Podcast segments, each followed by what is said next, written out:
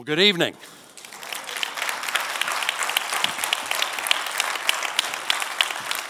You look like people I've spent time with before.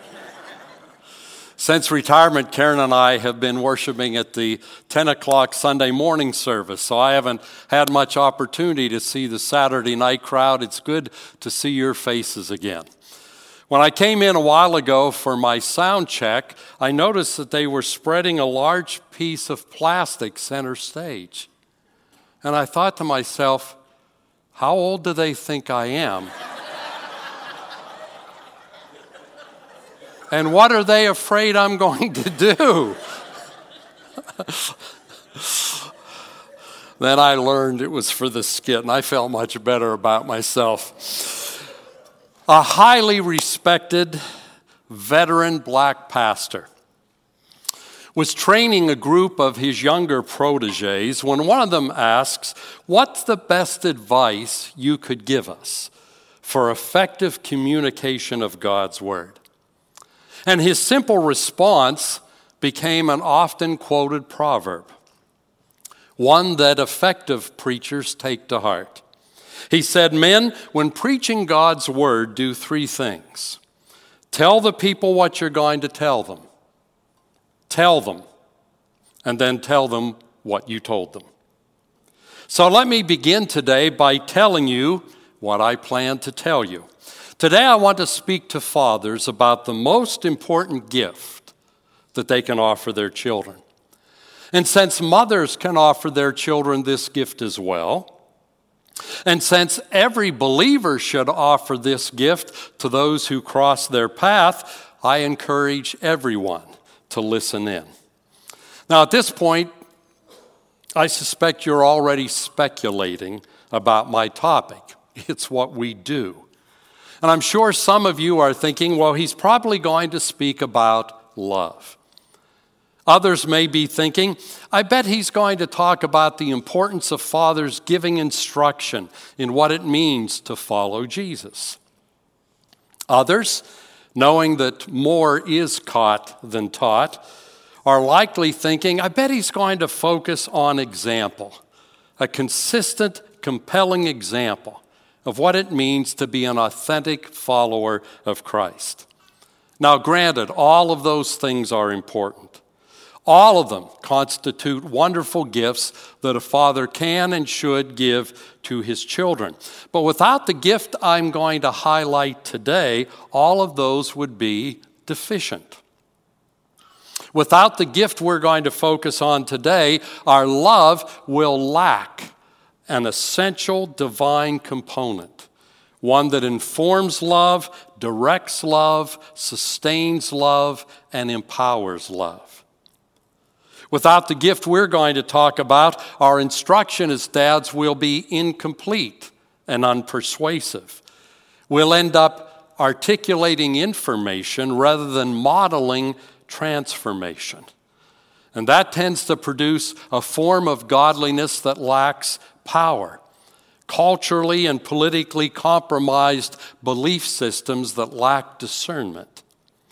And our example, without the gift we'll focus on this evening, rather than being compelling, our example will be unconvincing at best and perhaps offensive at worst. Now, I didn't recognize the greatest gift, and I certainly didn't realize my father had given it to me until shortly after I entered pastoral ministry. It was then that I came to the realization that Dad, by his example, had taught me that there is more to following Jesus than making a confession, embracing a system of beliefs, or adopting a culture. Much, much more. My father taught me that following Jesus requires a conscious reliance upon a person, and that person is the Holy Spirit a person, not an idea, not a concept, not an impersonal force, not merely written words, a person.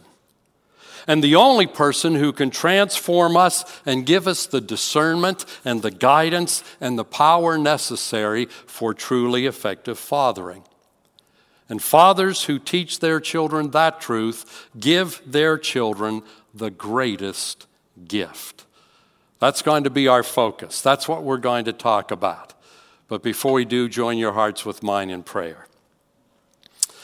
Gracious Heavenly Father, as always, I gladly confess my total inability for the task set before me. But I unreservedly trust in your ability for the task. So I pray that you would grant me a fresh infilling of your Spirit for this never to be repeated moment in time. And let the words of my mouth and the responses of our hearts be all that they need to be. We pray in Jesus' name. Amen and amen. And as we listen for God's voice together, may the Lord be with you. Like his instruction in other spiritual matters, Jesus' instruction about the greatest gift, the Holy Spirit, was sometimes direct, sometimes implied, and indirect. And we're going to consider an example of an indirect reference today. I say that because the passage we're going to study primarily focuses not on the Holy Spirit, but on prayer. And when I read it in a moment, you'll recognize it. But embedded inside that teaching on prayer, Jesus made a reference to fathers, specifically fathers giving good gifts to their children. And he referred to the gift our Heavenly Father desires to give to his children. The familiar passage is Matthew 7, verses 7 through 11. And the parallel passage that we'll also draw from is Luke chapter 11, beginning at the 13th verse. Jesus said, Ask and it will be given to you, seek and you will find, knock and it will be open to you. For everyone who asks receives and he who seeks finds, and to him who knocks it will be opened. Or what father is there among you? When his son asks for a loaf, will give him a stone. Or if he asks for a fish, he will not give him a snake, will he? If you then, being evil, know how to good, give good gifts to your children, how much more will your Father who is in heaven give what is good, the Holy Spirit, to those who ask him? Now, before we unpack that passage, let me state the obvious and then something less obvious. The obvious, effective fathering is a stiff challenge. It's not for the lazy, the selfish, the insecure, or the faint of heart. Why? Because if you understand fathering, you know that it is essentially spiritual warfare. And those in, involved in spiritual warfare need regular doses of encouragement. So I want to begin by encouraging dads by reminding them of a simple but profound truth housed in Jesus' words. Effective fathering doesn't rely entirely upon us. God offers an incredible resource, and it's ours for the asking. We don't have to go it alone. Now, appropriately enough, Jesus offered his encouragement in a chapter dealing with human relationships. Let's consider the context of our text. Prior to our text, the first six verses of Matthew 7 call us to avoid judgment and exercise discernment.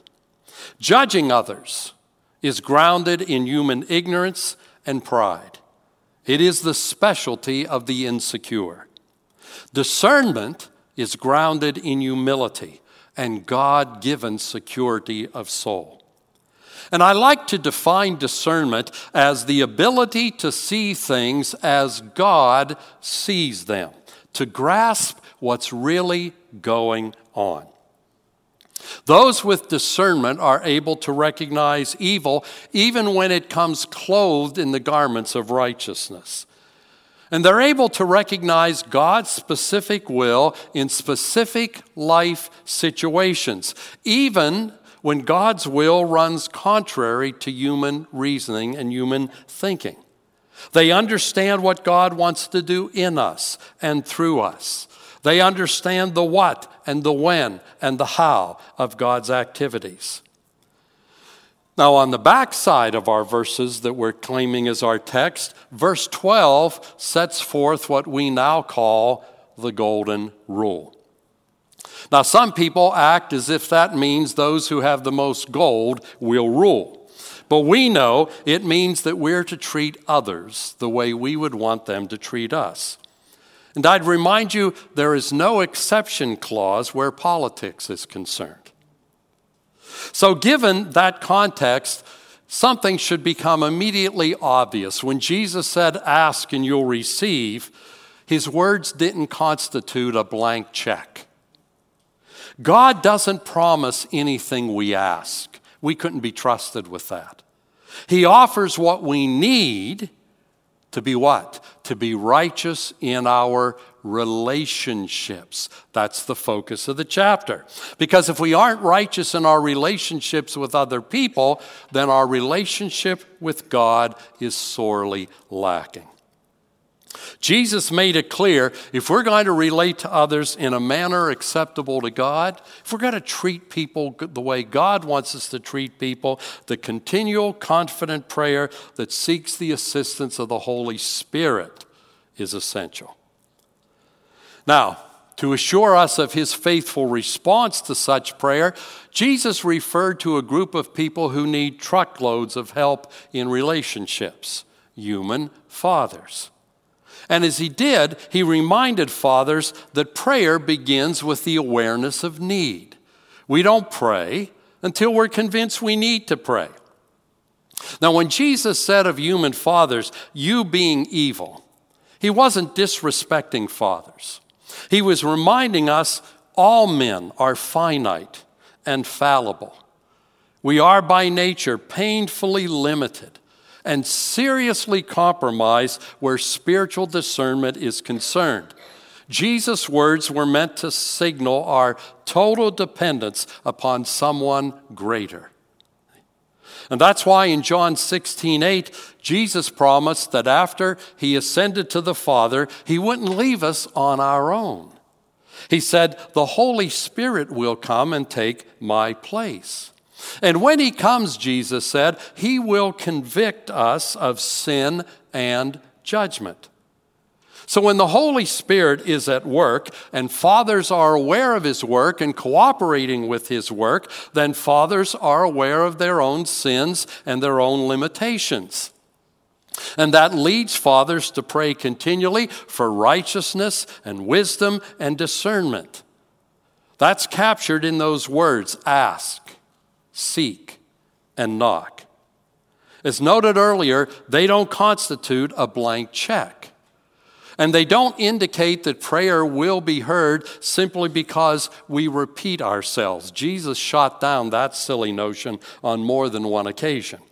Jesus was reminding us that righteous relationships require continuing prayer. Why? Because they require continuing discernment and continuing grace. We keep on asking because we keep finding ourselves in need and we keep finding ourselves facing new challenges. And as we keep on asking, God keeps on giving.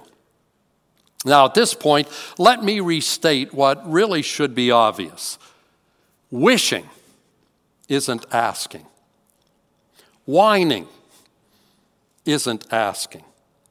Worrying isn't asking.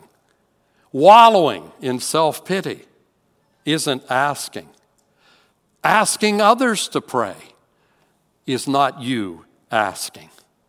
Asking is something you have to do. Next, Jesus reminded us that righteous relationships require confident prayer.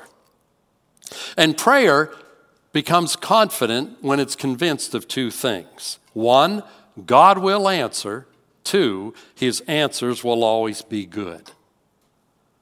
When Jesus referred to the Heavenly Father, he was reminding us of God's superior perspective, superior wisdom, and superior power. He was reminding fathers that God knows our children better than we ever could, and He shares His knowledge if we ask. He gives us discernment about what's going on in our children. But I want you to note what he promises. He doesn't promise comfort. He doesn't promise convenience. He doesn't promise immunity from heartaches and disappointments. Because God doesn't engage in spin. He never intentionally misleads us. He practices truth in advertising. He said, Every day will present you with sufficient trouble. In this world, you will have difficulty. He repeatedly reminded us that we have to know where we are and what time it is. This isn't heaven, this isn't the future. So, exactly what is the good that He promised? The good gift that is ours for the asking. The person and work of the Holy Spirit is the good we need and the good that Jesus promised. Luke made that very clear. The Holy Spirit has been called the invisible Christ inside the visible believer. He possesses and he passes on everything that is necessary for righteous relationships, including effective fathering. When Matthew spoke of what is good, and Luke, in the parallel passage, spoke of the Holy Spirit. They were speaking of the same thing. One simply focused on the result, the other focused on the source. Now, I hope you know that the Holy Spirit took up residence in your soul the minute you were born again by faith. He is the presence of Christ in you. But just as you may be as a father in a relationship with a wife with whom you seldom communicate, or in a relationship that hasn't grown deeper over time, in the same way, believers may reside with the Holy Spirit and never work on their relationship seldom consult him, seldom listen for him, and fail to cultivate sensitivity to his voice.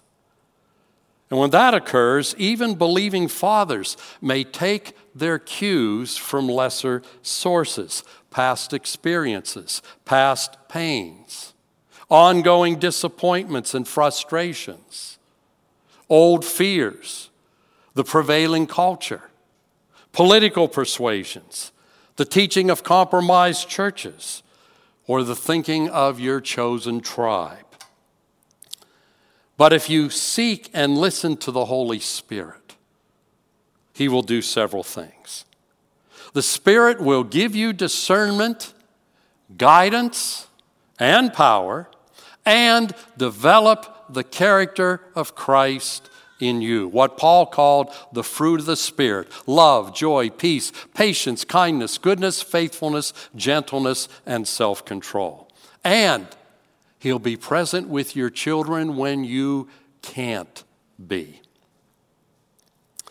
Now, I know it's not unusual or uncommon for some professing believers to act in bizarre fashion where the Holy Spirit is concerned to make extravagant, obviously self serving claims.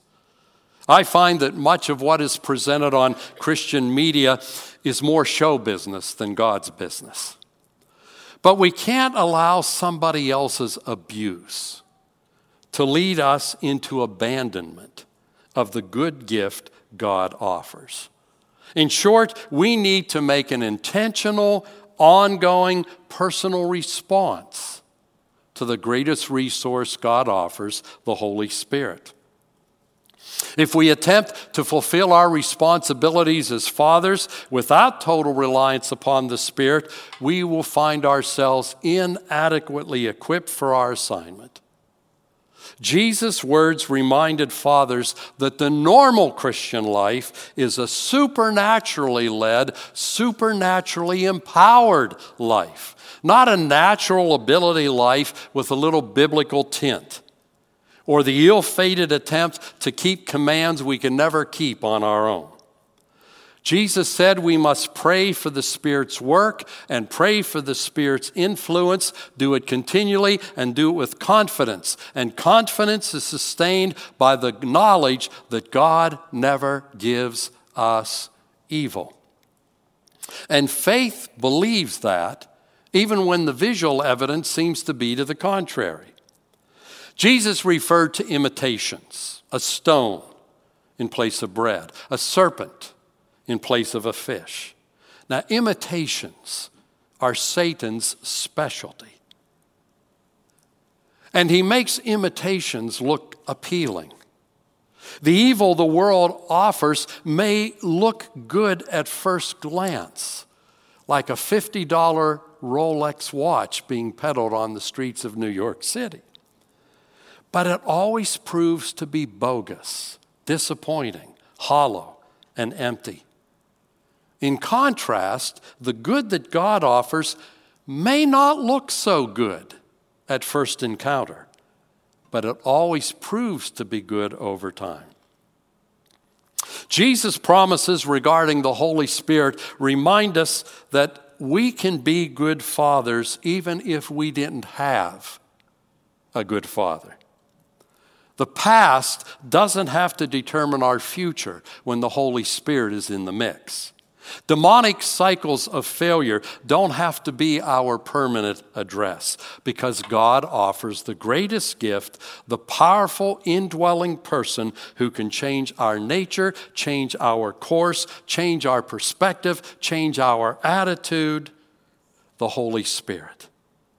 And if fathers will continually and intentionally take possession of that gift, they can pass that on to their children, and in so doing, give their children the greatest gift. That's what my father did. As we watched and as we listened, he gave us more than Bible verses. He gave us more than moral directives. He gave us more than stories of what God did hundreds or thousands of years ago.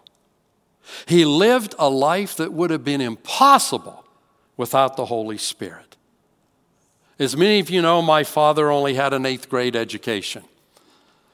God led him into selling vacuum cleaners door to door. It was a commission only gig. If he didn't sell, we didn't eat. And aware of his inadequacy, he asks for the Spirit's leading with confidence, and he relied on the Spirit for everything, including the support of his family. When he had no prospects, no leads for sales, he would literally stop along the roadside and pray and asked the Holy Spirit to direct him to a home where they needed a vacuum cleaner. And then, because dad knew God can't steer a parked car, he would begin to drive. And as he was driving, he would intentionally listen for the Holy Spirit's voice leading him. And that voice was always there. And he would eventually be led to a specific home where he would knock on the door to find a surprised family in need of a vacuum cleaner wondering how in the world he could have known that. And he gladly told them how he knew that. And when he left, they had cleaner rugs and often cleansed souls. And dad told us those stories regularly. Sometimes dad would receive special instructions by the Lord, sometimes in the middle of the night. I can remember on one occasion, the Spirit called him to get up and journey over an hour to a home where he had sold a couple a vacuum cleaner 20 years earlier. Now, it was January. We were in the midst of one of those ice storms. And it meant he had to travel from Butler to Emlenton, Pennsylvania. And if you're familiar with the road between Butler and Emlenton, it's a lot of up and down and sharp curves during an ice storm at 9:30 at night. But dad went. And when he arrived, he found a surprised wife and in the bedroom, her husband, who was in the final hours of life, dying from cancer. And Dad had the privilege of introducing him to the one who is life itself. He returned home, and the following morning at nine, he got a call. And now, a widow, the woman said, Mr. Dillerman, my husband passed just a few hours after you left, but thank you for coming. I know where he is. And dad always shared those stories. Always. And as we watched and as we listened, we came to the realization that faith in Jesus is more than a set of beliefs. It's reliance upon a promise helper, the Holy Spirit. Apart from God's amazing grace, Dad giving us the greatest gift was the key reason my personal rebellion against God came to an end. When I was 19, I told my parents once I left for college, I would never darken a church door the rest of my life. But I discovered I couldn't deny the reality of God's Spirit at work in my Father. There was no human explanation for the things He did, for the things that were produced by His life. And while God never formally, or while my dad never formally announced his intentions, kids, I want to teach you about the Holy Spirit. His intentions eventually became clear. He wanted to give us the greatest gift. Now, as that wise black preacher suggested, having told you what I'm going to tell you, and having told you, it's time to tell you what I've told you. Fathers, the greatest gift you can give your children is instruction in and a living example of total reliance upon the person of the Holy Spirit. But before you can give children that gift, you have to possess it yourself. None of us can lead people where we have never been ourselves. And there's no good reason why you can't live in that place and why you can't pass on that gift. Because Jesus said, all you have to do is what? Ask. And when you ask, your heavenly Father will gladly give you that gift. Not a stone, not a serpent, but the Spirit. The Spirit is given to those who ask because God will not withhold the greatest gift that He can give to anyone and the greatest gift that He can give to fathers and the greatest gift that fathers can pass to their children. Let's pray together. Gracious Heavenly Father, I pray for our fathers that they would lead in their home in the instruction in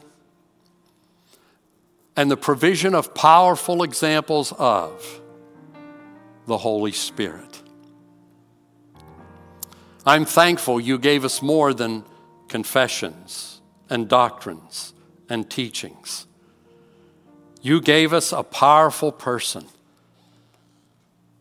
given to enable us to understand those things and to carry them out with discernment and confidence and power. And Lord, I pray that any father under the sound of my voice who has never seriously asked for the increased understanding and influence of the Holy Spirit in his life, I pray he would do it right now. It need not be lengthy, it need not be eloquent. He just needs to ask.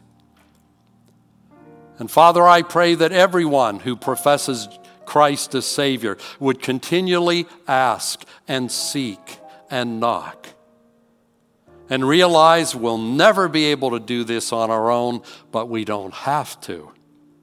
And the Holy Spirit is greater than we could imagine. Help us to give that good gift to the world. And I pray these things in Jesus' name. Amen. Now, in just a moment, I'll have you stand for the benediction. But I want to remind you that this weekend we're not only celebrating Father's Day, but we are also, as a nation, observing Juneteenth. And I've been privileged to speak at Juneteenth celebrations here in the city of Pittsburgh and elsewhere, and always considered a great, great, undeserved honor and privilege. But Juneteenth is a reminder of very real past evils. And it's also a reminder that those evils still exist among us and they need to be addressed. And while God's people can legitimately disagree and have varying opinions on the most effective ways of addressing those evils, those who walk in the Spirit, those who are filled with the Spirit, those who are anointed by the Spirit, those who listen for the Spirit, those who know the Spirit's voice will never, never deny the existence of those evils, and they will never shun their own personal engagement in the battle against them. Why? Because in the passage where Jesus talks about the Holy Spirit, he follows up by saying, And do unto others as you would have them do unto you. Amen? Would you please stand for the benediction? And now may the glorious God, who died and rose again in Christ, so that you could have more than a book of teachings, so that you could have God Himself dwelling in you. May He, by His Spirit, empower you, enlighten you, sustain you, and use you for the healing of a broken world and for the glory and the honor of his name. Dads, God bless you. May all of you be blessed as you follow Jesus. You are dismissed.